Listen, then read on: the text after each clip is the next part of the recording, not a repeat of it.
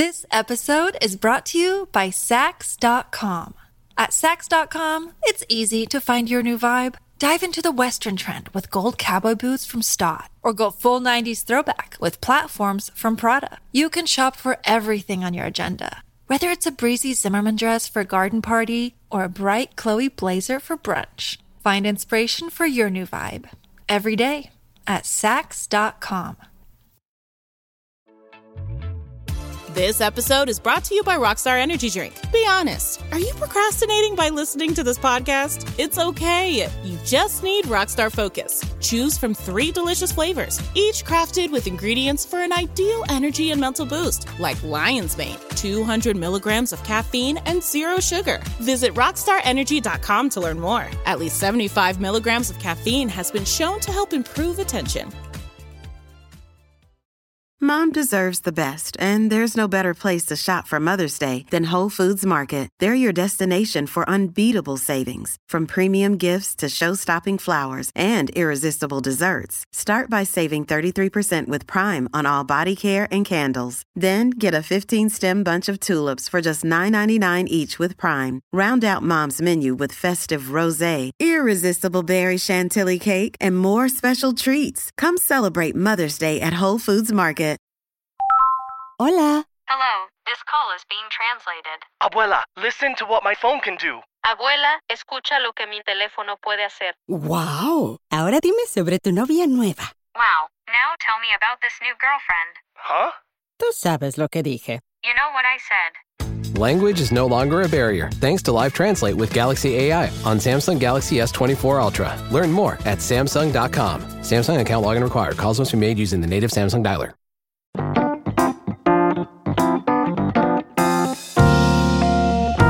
Hello and welcome to the BBC Good Food Podcast with me, Tom Kerridge.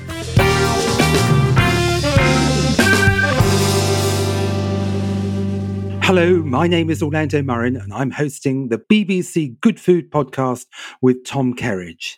And today we're talking about a very unusual subject the world's most hated foods. and I'd like to start, Mr. Kerridge, by asking you what is the worst thing anyone ever made you eat? Well, I mean, I've eaten loads of stuff that's quite ropey. I've got to be honest, but there was uh, I've had once. Now I can't remember the complete name of it. That, um, but it's uh, fermented, uh, kind of like rotten, gone off fish. It comes in a tin. It's Swedish, I think, and you're supposed to open the tin in a bucket of water.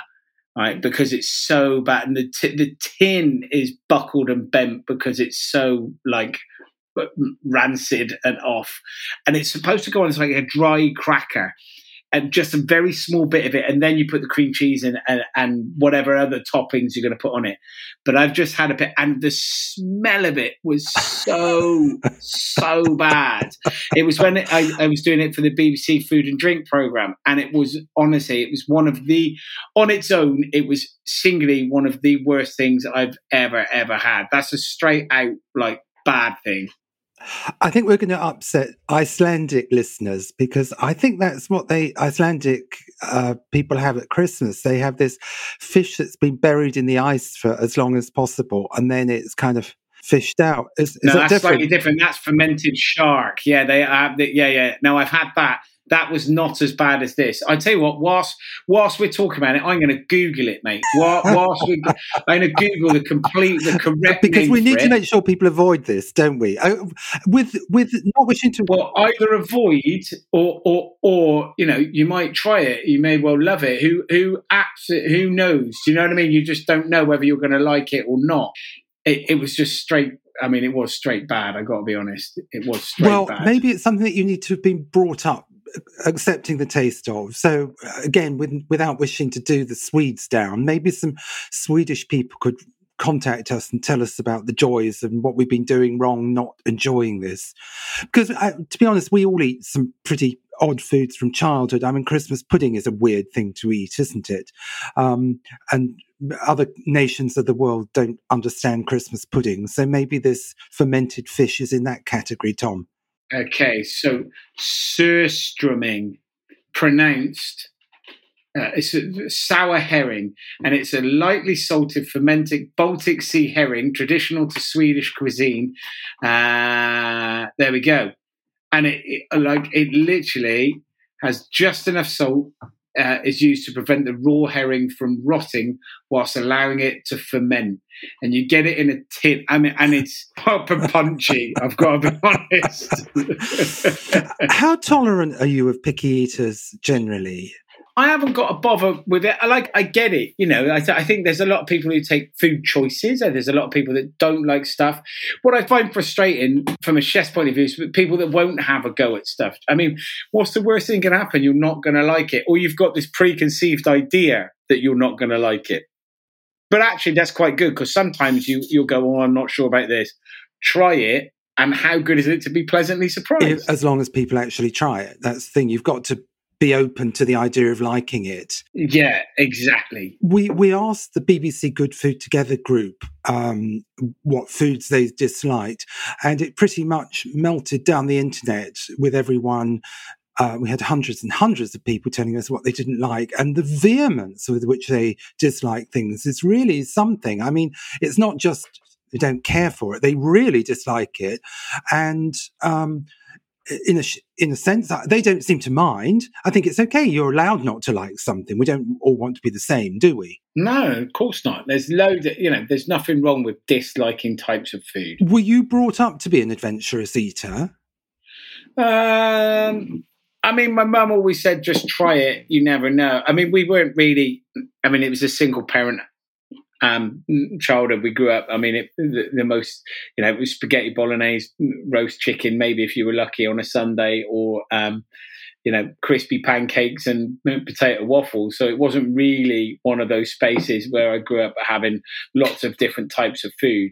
But you know, I was never scared of having a go at something, trying something. You know, food food's great. You know, so I was always never been worried about having a go at stuff but it wasn't we weren't in a I, I didn't grow up in a in a house where we were trying lots of different foods just to see and a lot of that comes down to economic situation i'm sure because if you're a single parent and you've got two kids and you've got very little in the way of money and finance, you know, and you're trying to budget for things, why would you experiment? And you would worry about risking some of your hard earned weekly money that you're really trying to make stretch on some ingredients and some food that kids are not going to like because then it's essentially seen as a waste of money. So I completely understand it. You know, I get it then in those days as I grew up, and I still get I completely understand it now. Why why would you if you're having to make you know every penny count, um, gamble so to speak on trying something creative and new that kids might not like?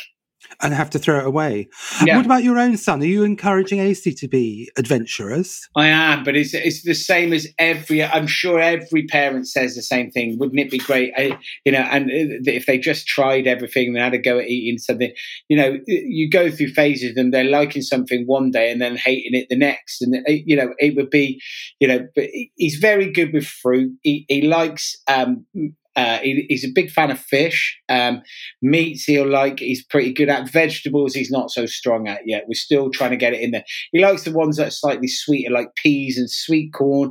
He's good with broccoli, but you know, uh, uh, yeah, cauliflower. He doesn't like cauliflower. I mean, you like broccoli but not like cauliflower. I mean, there's, I mean, what's wrong with you? There's a, it's just a thing in their heads, isn't they? As kids, they just kind of like, I, you know, I'm sure he'll be fine in the end. Well, I'm i sure. think when you're a kid, you taste things more. Um, they taste much more strong to you because you've never tasted them before.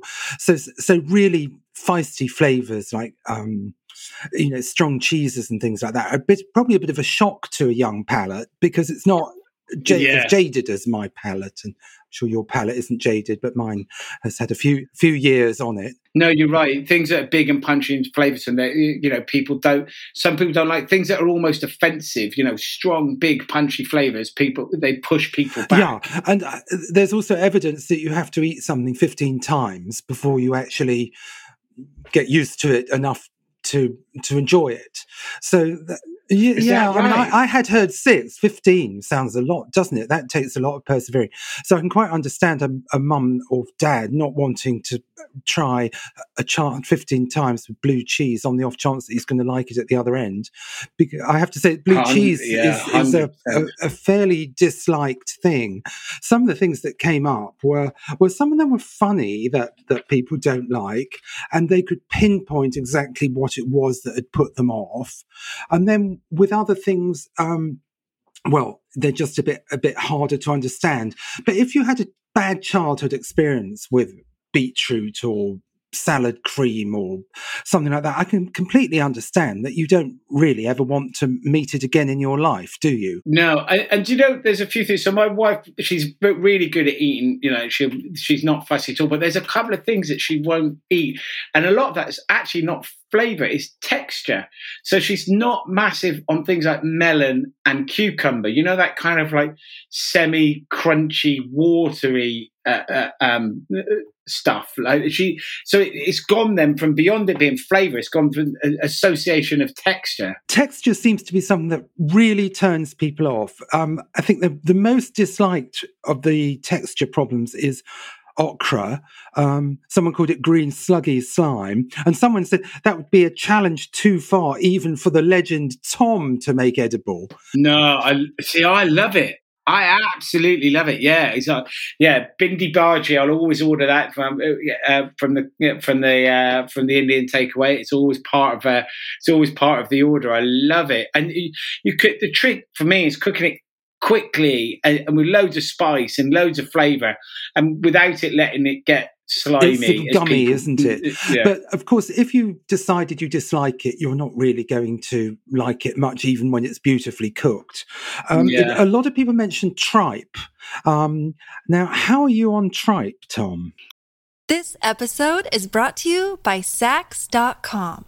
At Saks.com, it's easy to find your new vibe. Dive into the Western trend with gold cowboy boots from Staud, or go full 90s throwback with platforms from Prada. You can shop for everything on your agenda, whether it's a breezy Zimmermann dress for a garden party or a bright Chloe blazer for brunch. Find inspiration for your new vibe every day at Saks.com.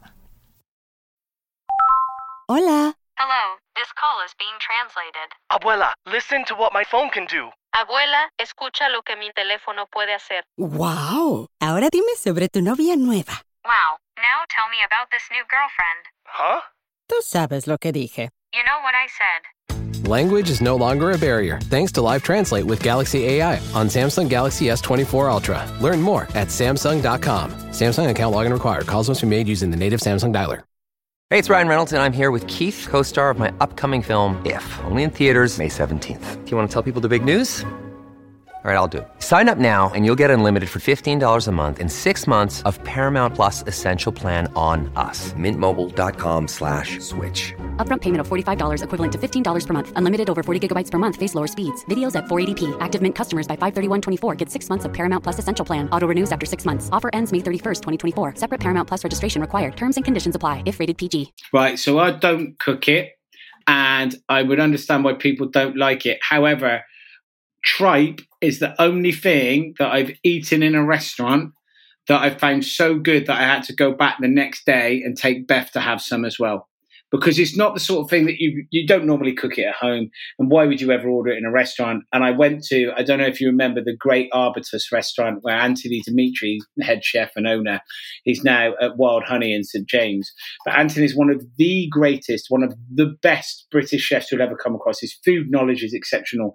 His his his um, skill set is just world class, and he does this beautiful tripe dish where it's kind of like braised and then it's crispy fried and it's just delicious. Uh, uh, and I was there for dinner with a couple of chef friends, um, and he sent um, a bowl of the tripe up because we never order it.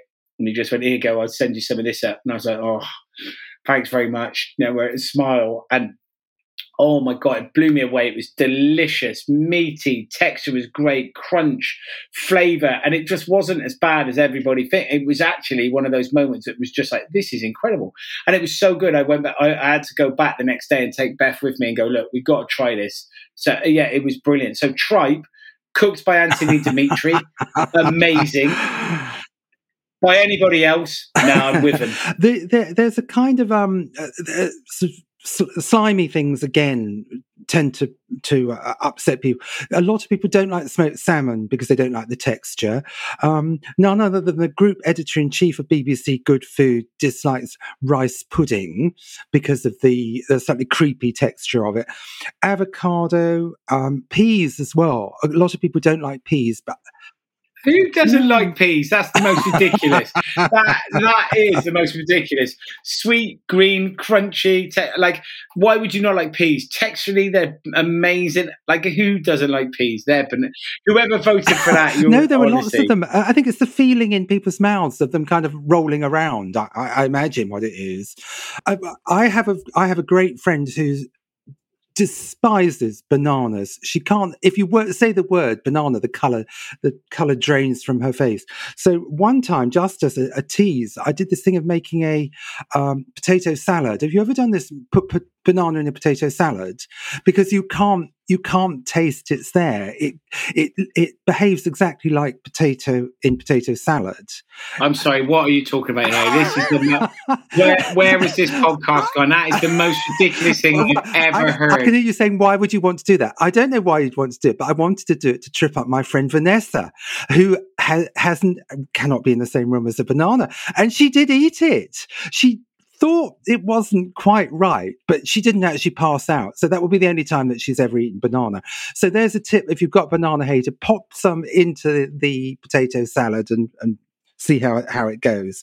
I get bananas, right? Because I'm not a massive banana fan. Flavor, right? I love the banana flavor. I think it's great. It's delicious.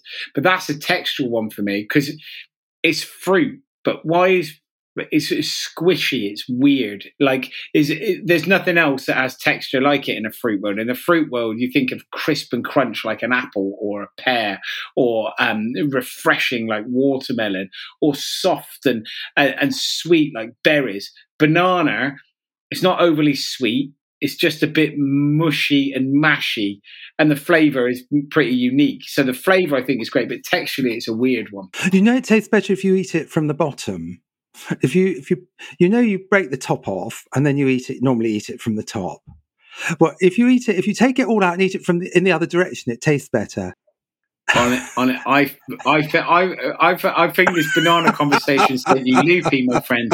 You're mixing it with potatoes and eating it from the bottom. I oh, honestly. Now, I wanted to ask you mint choc chip ice cream. Where are you on, on mint choc chip ice cream, which people say tastes of toothpaste? It depends who's made it. I, I, get that. I understand it because I think what happens there is it, it that's a synthetically kind of flavored ice cream. It's not made with fresh mint unless you're you know you're working you, are eating it from a like a top restaurant, a nice hotel, and those sort of spaces. And that synthetic flavor, I'm sure it's the same flavoring that will then go into toothpaste. So I can get why people associate put the two things together. One's a bit fluoride yeah, I can see. It. I, I I I kind of understand that. But although I don't, I don't mind it. I quite, I don't mind toothpaste. There's quite a lot of objection to floral smells and tastes, like rose water. Uh, uh, people dislike, and um, Turkish delight and lavender. Someone hates lavender in any near, anywhere near food. Do you do you use those in the restaurant? I do. Now I love them. However, they they do come with a caveat and a bit of a word of warning because they are very punchy. They're very strong. So things like if you're using rose water or uh, rose essence, or you're using that in flavoring things like Turkish delight or whatever it is, the dessert or whipped cream or whatever it is you're putting it through, it's very, very, very powerful. So it is literally drops rather than spoonfuls because if it then becomes a little bit too much, it really it, it, it's almost it's it's almost really quite offensive in the mouth. Where something that should be light and floral, whether it's like rose or lavender, it should feel um, it shouldn't. It, you don't want it to feel like you've drunk like half a pint of perfume, and that's what they can get like if the flavors are overused. So I imagine the people that are disliking it have probably had it because it's been used in such a big, strong, punchy way that it, it does become very, very offensive.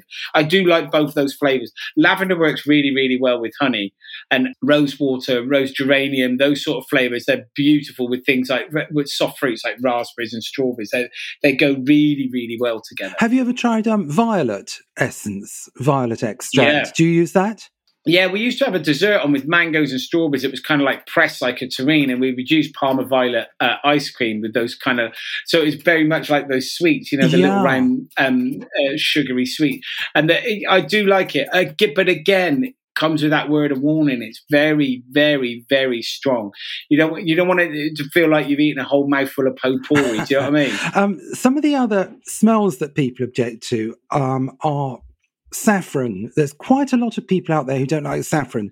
And I believe that that may taste different. Some people may have different receptors in their palate, which causes them to taste saffron as very metallic. I don't think of it as metallic.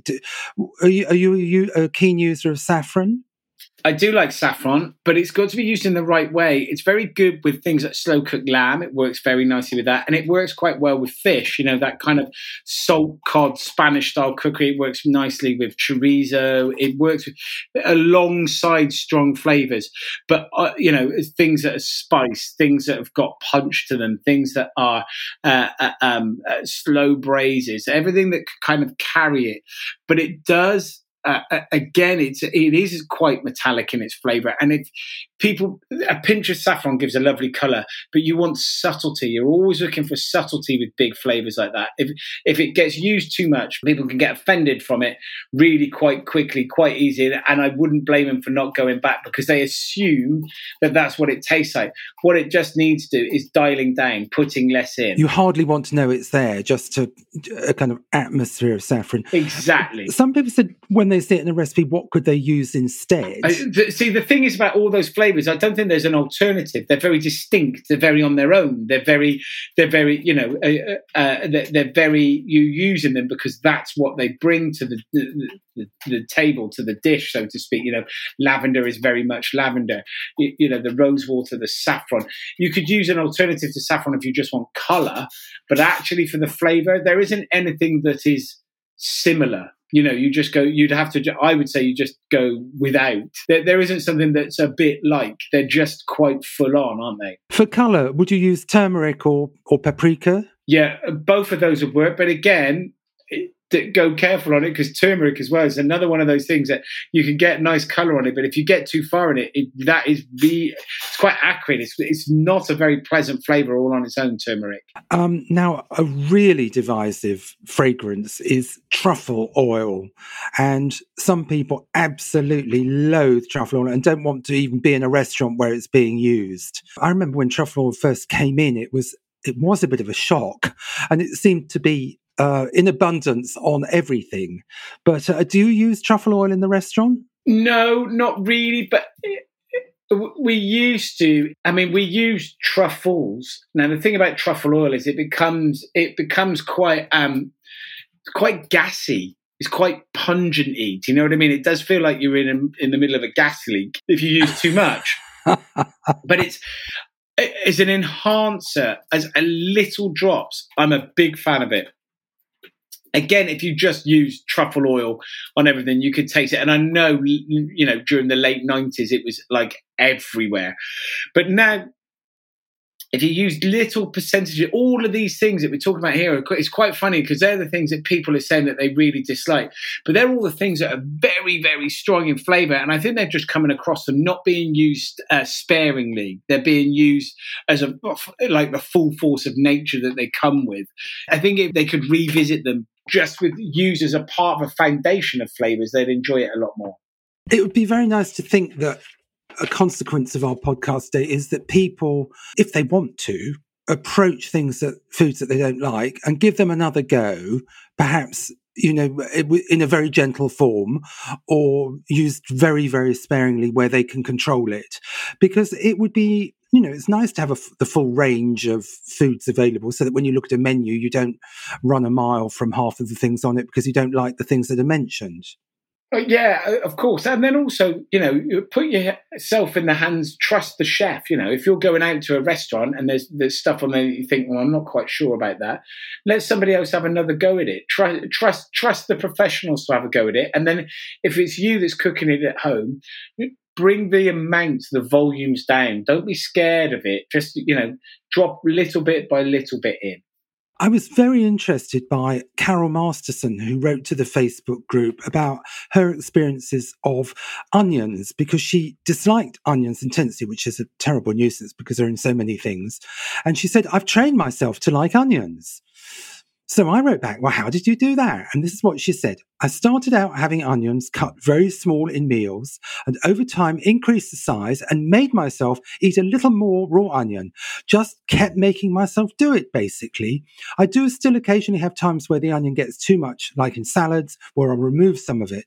It's taken years. But isn't that great? Yeah, I mean, it, it is good in terms of eh, teaching yourself it she's just like eating raw onion.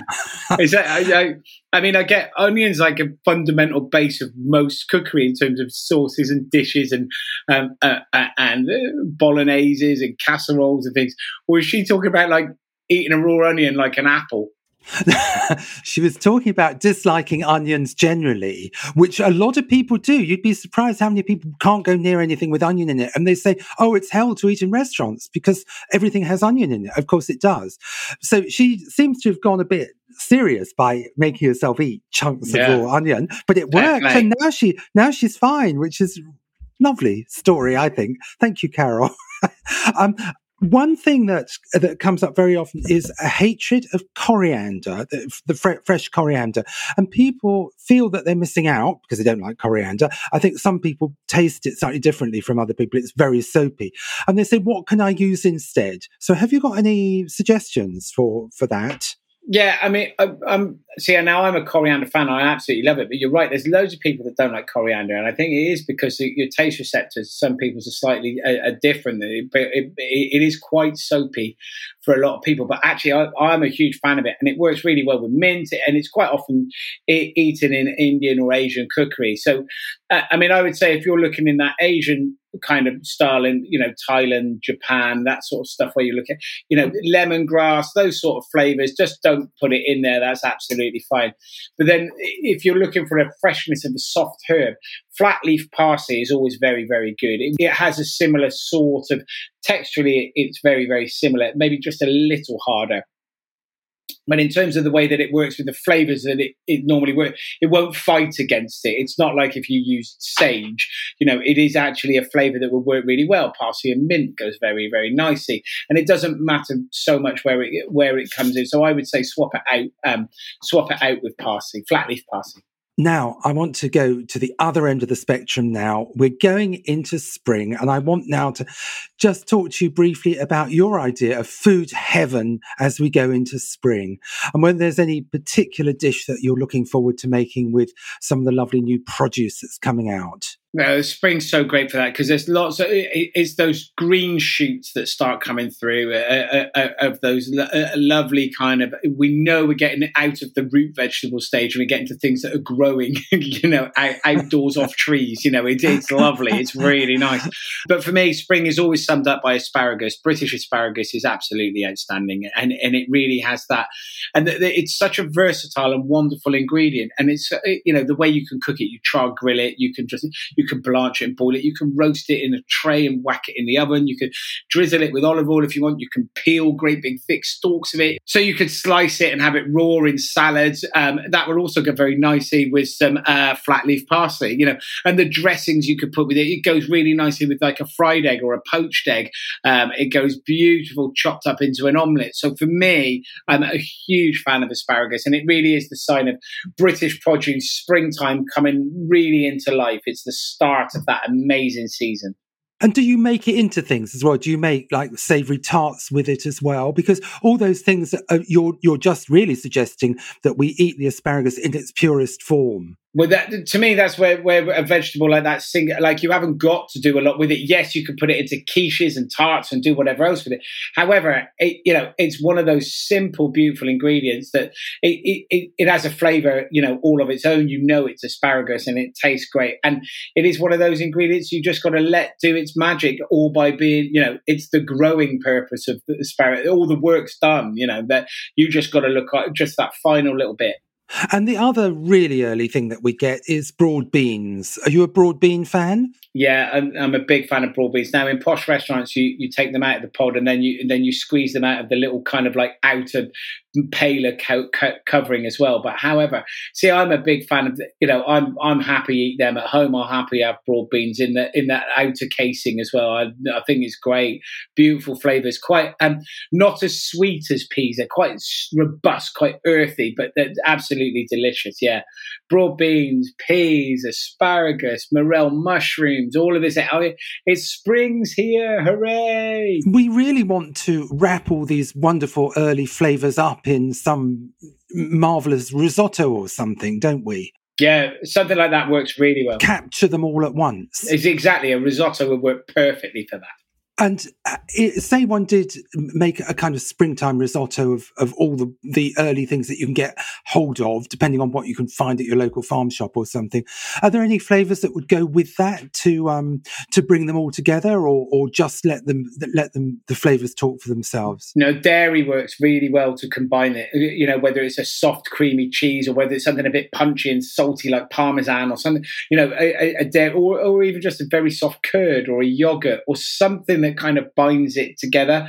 There's something lovely about the way that dairy works with spring flavors. They're definitely the sort of thing that marries it, all, puts it as a complete dish. Wonderful. Well, I'm glad that we ended on an up note and not on um, fermented herrings. Yeah. but th- thank you very much. And um, I think that people uh, would love coming along to your restaurant and trying something that they thought they didn't like, because I bet they would like it if they ate it um, around at your place. Yeah, let, us uh, hope so. Let's hope we can be a bit sparing with the rose water and the saffron. so, thank you very much, everyone. And thank you, BBC Good Food Together, for writing in with your foods that you hate. And um, see you next time. Happy experimenting in the meantime. And good luck, Carol, with the onions. Thanks for listening to the BBC Good Food podcast with me, Tom Kerridge. For more brilliant cooking advice, don't miss the quick bonus recipe episode. Let's cook together. See you next time.